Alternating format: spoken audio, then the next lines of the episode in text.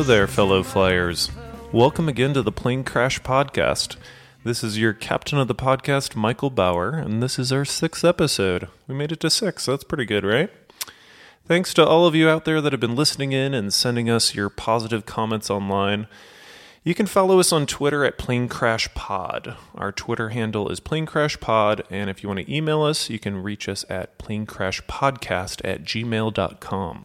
If you have a moment and can leave a review or rating on the Apple Podcast app or iTunes, we'd greatly appreciate your time and effort. Your positive comments serve as fuel for us to get off our butts and get to making a new episode. On today's podcast, we will be looking at TWA Flight 800, a scheduled flight from JFK in New York to Charles de Gaulle in Paris that took off on the evening of July 17th, 1996. Before we get into that flight, though, I like to point out at the top of every podcast that we realize what we were discussing here is a tragedy in the lives of many people out there in the world. Each crash is an event where someone's mother or brother or friend or neighbor lost their life, and we don't want to make light of anyone else's misfortune. We don't intend to be insensitive by discussing these accidents. We just see plane accidents as historical events, and we like to discuss why it happened, how it happened, and how each crash ultimately led to us to make changes that resulted in air travel being as safe as it is today. Hopefully, the more we learn about air travel, the more we'll realize how safe it is, and the less we'll have anxiety when we're boarding our next flight. Uh, today on the podcast, we are joined by Tess Andrade, our producer. How are you doing, Tess? Hello. Thank you so much for having me on this distinguished podcast. Thanks for uh, helping out. Uh, do you have any airlines in particular that you like? Like, if you have to book a flight and they're all kind of the same cost, do you have one that you prefer to another these days? I've actually had really good experiences with Alaska Airlines. Yeah, I like Alaska too. I've had this one time I was in Portland and I had to change um, flights. I got to the airport like three hours early. And I noticed that another flight was coming to Los Angeles that was leaving like a half an hour, and they gave me a free pass for this new flight that was saved me two and a half hours of my life. They even said we usually charge people, but we're not charging you today just because we're a good company. And hey, now we're on a podcast talking about them. Uh, yeah, I like them so much that I actually purchased stock Oh yeah, from You're- them. I have a, I'm a shareholder, a of a singular stock in Alaska Airlines. I wonder if this will cause a boost in the price of that stock. well, I hope so because I'm losing money on them as Is much that- as I love them as an think- airline. What if there's like newscasters out there that just give you know puff pieces to companies they own stock in? Yeah, that's notice- what this is a puff piece on Alaska I don't. Airlines. I don't know how much influence we have, but I think that would be a smart move if you were like a news journalist and you owned stock in ExxonMobil and you were just constantly writing stories about how great they were. Oh, yeah. You're like, oh, to my way 10 make million buck or two." viewers, buy some ExxonMobil. Well, thanks for joining us today. It's always a pleasure to have you on the Thank you. podcast. Are you ready to get into Flight 800? Yeah, let's dive right in. Transworld Airlines Flight 800 was a flight that was scheduled to depart JFK in New York around 7 p.m. on July 17th, 1996, initially stopping over in Paris and then continuing on eventually to Rome in Italy. The plane was a Boeing 747 131 that was built the summer of 1971. So at this point in 1996, the plane is 25 years old. It had been used by TWA for 16,869 flights for a total of 93,303 flight hours. This particular plane had flown from Athens, Greece to JFK in New York the morning of July 17, 1996. The captain of Flight 800 was Ralph G. Kevorkian. He was 58 years old, had 18,800 flight hours, 5,490 hours on Boeing 747s. In the first officer seat was another captain that was check airman for this flight named Steven Snyder. He had 17,000 flight hours, 4,700 on Boeing 747s. There were also two flight engineers in the cockpit. 25 year old Oliver Krick was in the flight engineer seat. He was training to be a flight engineer for Boeing 747s. He only had 30 hours on this particular model of plane, but had 2,520 flight hours under his belt. Krick, the trainee, was being overseen by Richard Campbell, a 63 year old flight engineer, check airman that was seated in the cockpit jump seat. There were 230 people on board Flight 800, 212 passengers, 14 flight attendants, two pilots, and two flight engineers for a total flight crew of 18. As I said earlier, the plane was supposed to take off at 7 p.m., but there's a delay for two reasons. First, there's a fleet service vehicle that broke down and was blocking the plane from leaving Gate 27 at JFK. They had to wait around for a tow truck to show up and take the vehicle away so the plane could pull back from the gate. So the gates uh, blocked this, this, this vehicle's broken down and preventing the plane from backing up. Secondly, there was a relatively new rule due to the Pan Am Lockerbie bombing that said if there's a piece of luggage on the plane that's been checked in by a passenger, but that passenger isn't on the plane at the time of departure, then that luggage can't be on the plane. So on Flight 800, they thought they had a piece of luggage in the cargo hold from a passenger that they thought wasn't on the plane. Turns out eventually they realized that they had made a mistake and the passenger in question was on board the plane the entire time. So these two minor issues keep the plane sitting at gate 27 for an extra hour till around after, just slightly after 8 p.m. July 17th, 1996 was a hot day in New York. It's evening, but it's still 87 degrees on the tarmac. There's a delay, so for two and a half hours, the plane was sitting at the gate with two of the three air conditioner packs on the plane running the entire time, trying to crank out cool air to keep the passenger cabin comfortable. The ground crew fills up the fuel tanks on each wing of the plane, but they leave the center fuel tank pretty low. The plane had enough fuel to get to Paris, so there's only a small amount of fuel in the center wing fuel tank. After the aforementioned delays, the plane finally pushes off from the gate at 8:02 p.m. Flight 800 taxis to the runway and eventually gets clearance and takes off from runway 22R at 8:18 p.m. Visibility is clear and the plane ascends to 13,800 feet over the next 11 minutes. At 8:29 p.m., the cockpit voice recorder records the captain saying, "Look at that crazy fuel flow indicator on number 4. See that?" The captain is indicating that he's getting an abnormal reading from a fuel flow indicator. TWA 800 is now flying alongside Long Island, nine miles to its south, and it's starting to make its trek towards the Atlantic Ocean when suddenly at 8:31 p.m. there's a massive explosion on the plane. The CVR recording catches a fraction of a second of this very loud sound right at the end of the recording. A captain of another flight, Eastwind Airlines Flight 507, was also in the vicinity of TWA Flight 800 at around 8:31 p.m. on July 17th, and he radios over to air traffic control. Just saw an explosion out here. We just saw an explosion up ahead of us here, about 16,000 feet or something like that. It just went down into the water. A number of eyewitnesses on Long Island said that they had seen a flare like object ascend into the sky and eventually turn into a massive fireball which descended down into the ocean. Rescue crews were quickly dispatched to the scene in the hopes that they'd find some survivors, but unfortunately, no one survived the accident. Eyewitness accounts raised fears amongst the public, media, and government that a missile had been fired at Flight 800 it was considered initially that this could have been an act of terrorism, and thus the FBI was involved in the investigation of the crash right from the start. It's important to remember the climate and mentality of America in 1996. In February of 1993, the World Trade Center was bombed. In April of 1995, the Oklahoma City bombing took place, where Timothy McVeigh blew up a federal building in downtown Oklahoma City. So, Americans in the mid 90s are used to turning on their televisions and finding images of a fiery disaster with terrorism to blame. So, in July of 1996, when Americans turn on their TV and find images of fiery wreckage floating off the coast of Long Island, coupled with these eyewitness accounts where citizens are claiming to have seen something resembling a firework ascending into the sky and leading to an aircraft explosion, immediately Americans, the media, government are all thinking terrorism right off the bat. Now, generally, when there's a plane crash in the US, the NTSB, the National Transportation Safety Board, is in charge of the investigation. They investigate what mechanically went wrong and whether, you know, a pilot made an error that resulted in the accident. Given the recent events of terrorism in the mid 90s in America and these eyewitness accounts, the FBI immediately starts a criminal investigation of TWA Flight 800, assuming there's a good chance terrorism might be to blame for this tragedy. So the NTSB and FBI are both pursuing these parallel investigations.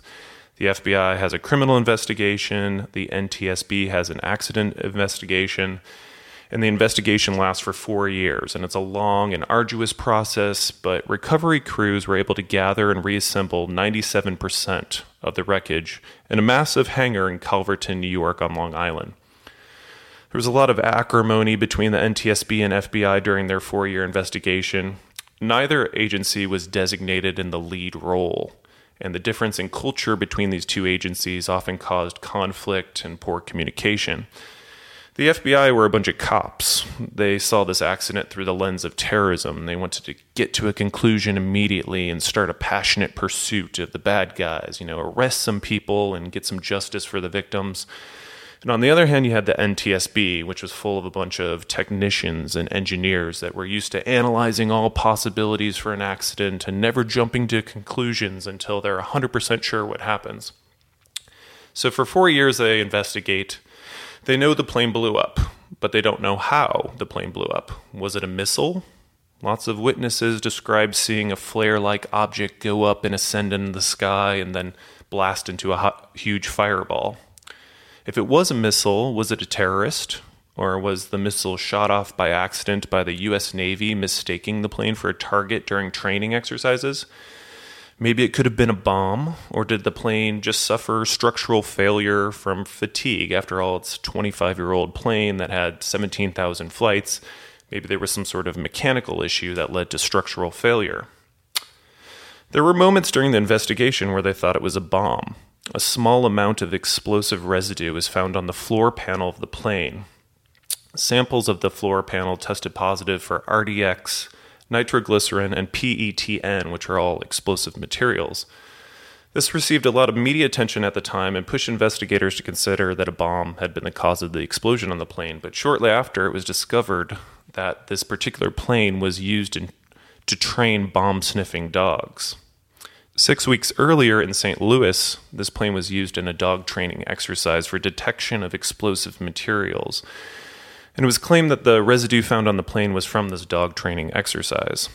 Additionally, there wasn't any damage to the victims of the crash consistent with a bomb like explosion, and none of the missing ses- sections of the fuselage were large enough to point to a detonation of a bomb or a missile. It also seemed highly unlikely that the plane was brought down by a fuel tank explosion. Uh, A1 jet fuel is unleaded kerosene that, in its liquid form, isn't very flammable. You can take a small cup of liquid jet fuel and drop a lit match into it, and it'll be quickly snuffed out. A1 jet fuel won't light up like gasoline. Additionally, fuel tanks are built to withstand great pressure and contain a small explosion if it was to occur. However, if jet fuel is heated and turns from liquid into like a mist or a vapor, it becomes very flammable. What investigators eventually discovered is that the center wing fuel tank on Flight 800 had very little fuel in it to begin the flight. Both the right and left wing fuel tanks were filled up, and the ground crew left the center tank virtually empty because the plane had enough fuel to get to Paris. The center wing fuel tank had only 50 gallons of fuel in it prior to departure. Additionally, the center wing fuel tank sits right on top of the plane's air conditioners. The same air conditioners that were running full blast for two and a half hours as the plane sat at gate 27 dealing with these various delays from baggage confusion and the broken down fleet service vehicle. These air conditioners, they heat up to 350 degrees. So basically, the center wing fuel tank was sitting on top of an oven, which was these 350 degree air conditioners. The heat from the air conditioners was heating up this small amount of fuel in the center fuel tank, turning that jet fuel into vapor. So the center wing fuel tank of Flight 800 was a fuel tank full of heated up fuel vapor. It was well beyond its flash point and was estimated to be around 127 degrees. So now we have a super dangerous situation. A fuel tank full of hot explosive fuel vapor in the center fuel tank of Flight 800, but investigators still didn't know what caused the tank to explode. The vapor wasn't going to just explode out of nowhere, it needed some sort of spark. There's always a flammable air and fuel mixture in fuel tanks on planes, so plane designers try to keep ignition sources away from the inside of fuel tanks, obviously. The only ignition source in the center fuel tank was the fuel quantity indication system, and the electrical currents that go to this system are intentionally kept very low to prevent a dangerous spark from occurring.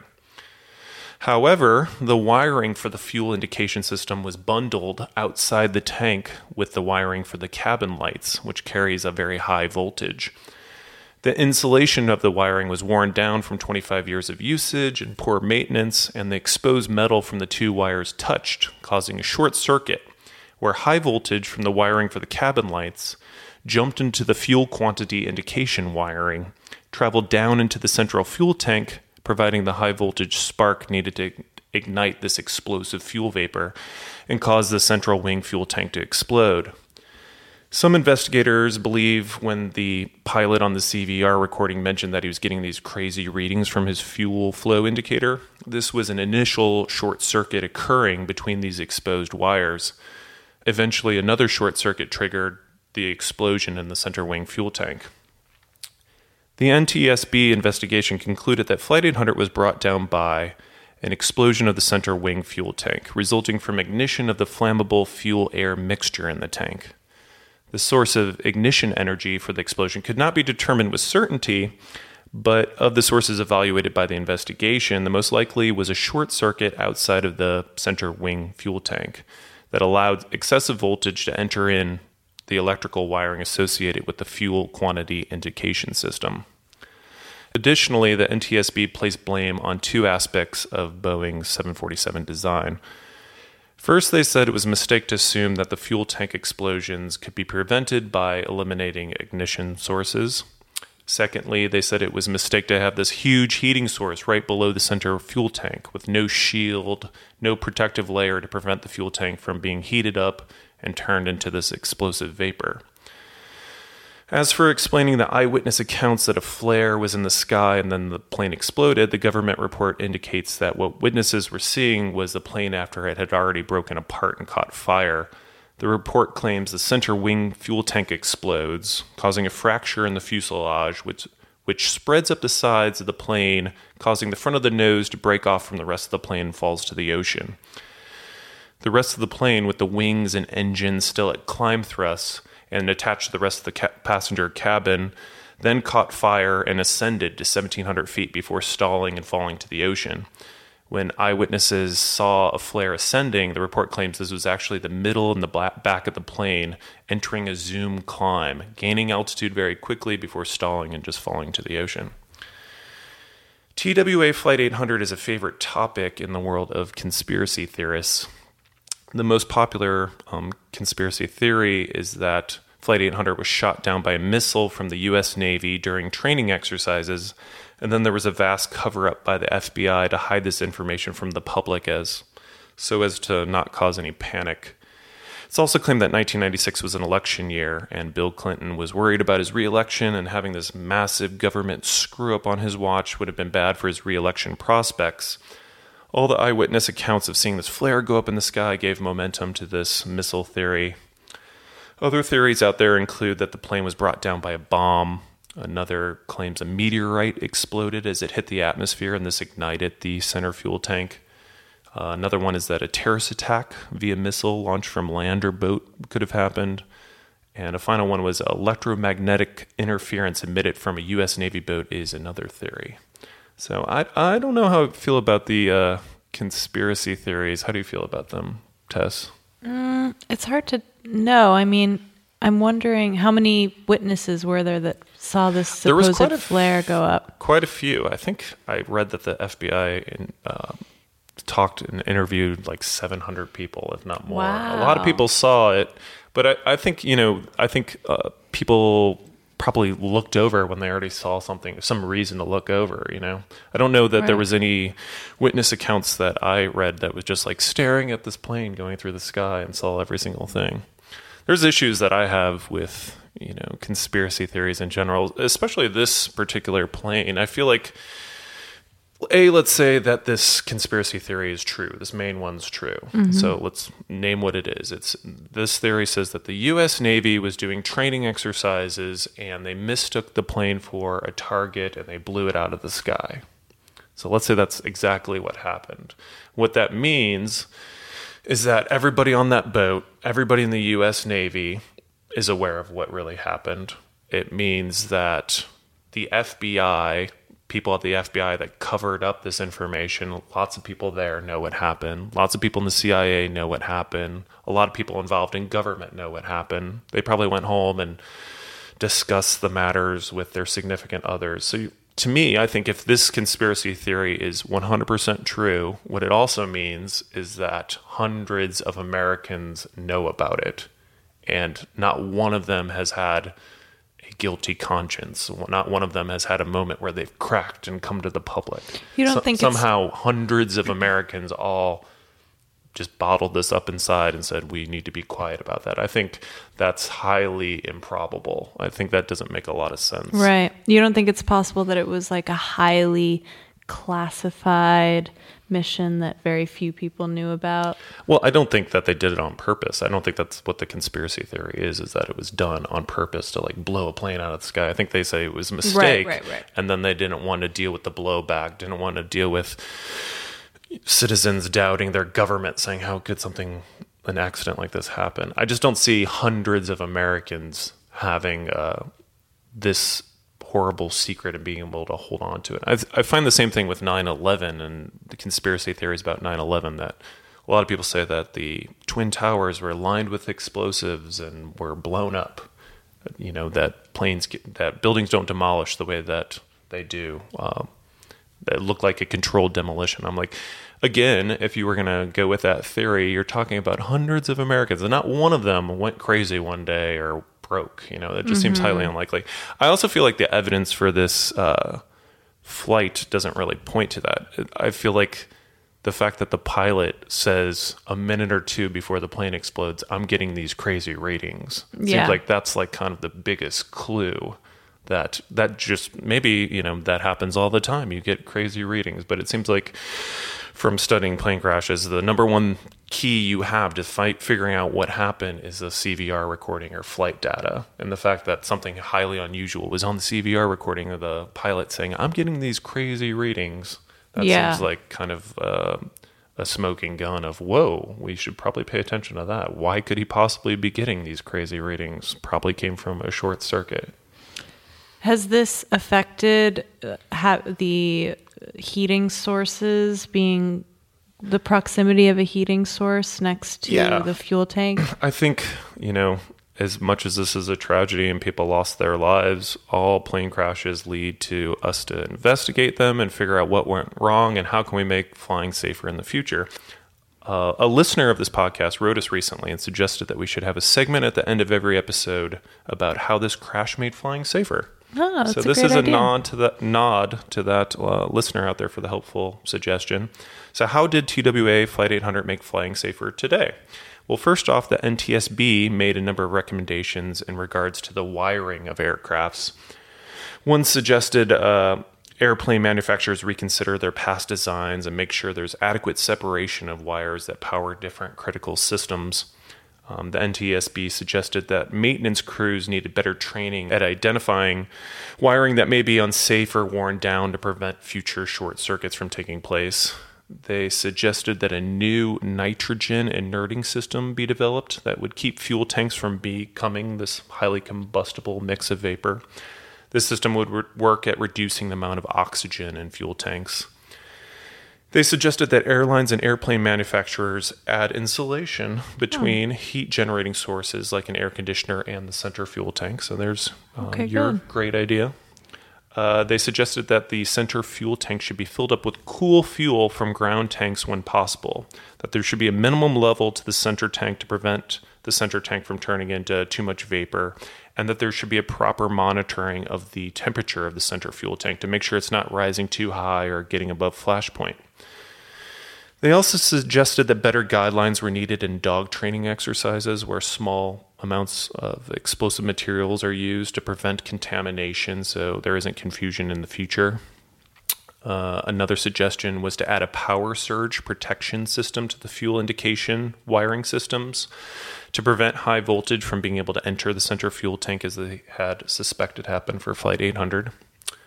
also due to Flight 800, uh, they often clash between the NTSB and FBI. It was decided that for future accidents, the NTSB has priority in any airplane accident investigation, unless the Attorney General at the time and the chairman of the NTSB decide that the plane accident was due to a criminal act.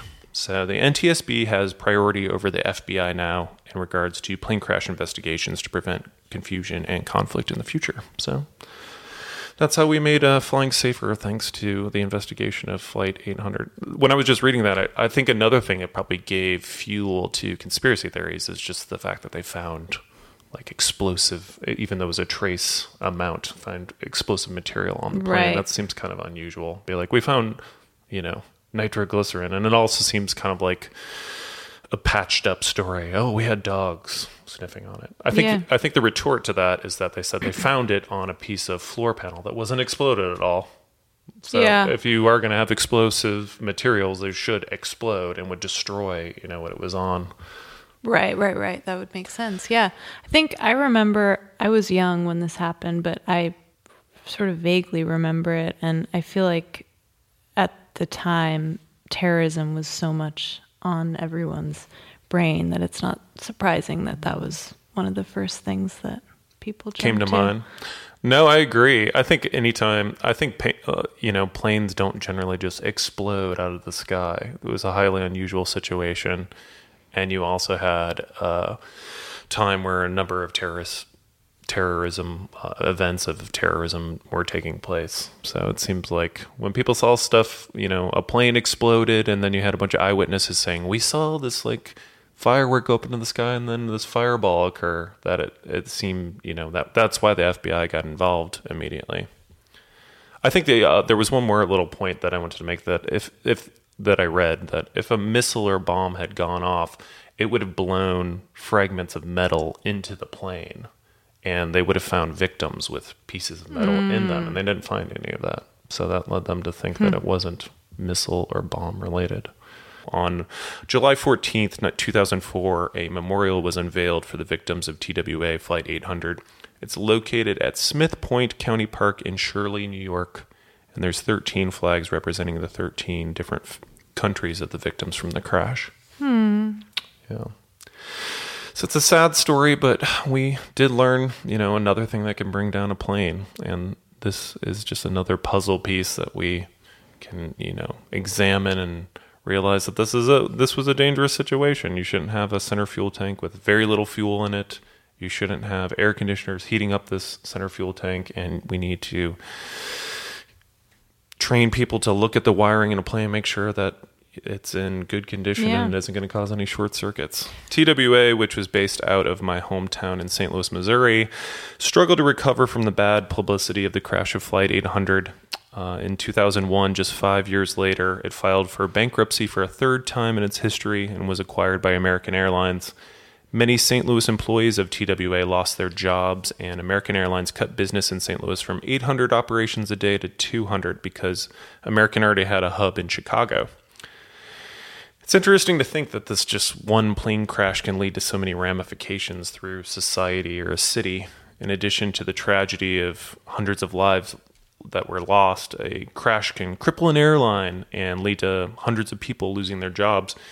Even in a city like St. Louis, losing 600 flights a day, that means 600 flights full of people that were coming into St. Louis that would have, you know, stayed in hotels or gone to restaurants or car rentals, or maybe they would have just hung out at the airport and waited for a connecting flight and had some drinks or gone to a store and bought a souvenir. All that was gone. Um, I hope American Airlines or someone out there can bring back TWA. I grew up in St. Louis, and I remember driving past Lambert Airport with my parents on the way to baseball games or going downtown. You would see this big TWA sign, and you'd see TWA uh, planes taking off and landing. And I always had this attraction to the red and white TWA logo. It was always something I had pride in because I was like, oh, that's the St. Louis airline. It's kind of sad that it went away. Well, now you can go to the TWA hotel in New York City. Yeah, I saw that. The uh, TWA has a new hotel at JFK that's all mid-century modern, and there's like Looks this. in- really cool. yeah, there's this infinity pool that overlooks the tarmac, and you can sit in the pool, watch planes take off and land. They even have a deal where you can just get a room for four hours if you have a long layover and you don't want to sit in some chair or be in the middle of the airport. You can have this cool experience of just getting a hotel room and watching TV and catching a nap. It's probably all I can afford, but I'd take it. Four hours, yeah, I think it's like 140 bucks or something. It seemed pretty reasonable, and the pictures online were really cool. So. Take a quick nap. Yeah, well, it would be nice if somebody out there could bring back TWA. I guess that would be up to American Airlines. They'd have to let go of the brand name, but it would American be nice. Airlines, if you're listening, please bring back TWA. Yeah, I liked TWA. Be a nice story of redemption and resurrection. So we'll see. Maybe the future in the future there will be TWA planes in the sky again. Let's hope so. But um, I think that's going to do it for today's episode of the Plane Crash Podcast. I'd like to thank all of you listeners out there listening. I'd like to thank Tess Andrade, our producer and our interviewee today. Thank you so much. Um, if you have a moment and you can reach out to us on Twitter at Plane Crash Pod, if you could go on iTunes and review us, we'd greatly appreciate it. And I hope you all are having an amazing week. I hope you guys are getting in um, some fall bookings somewhere. Go somewhere fun. You deserve it. You've been working hard, and getting on a plane and going somewhere is amazing. And I uh, hope you guys all have a great week. Thanks for listening.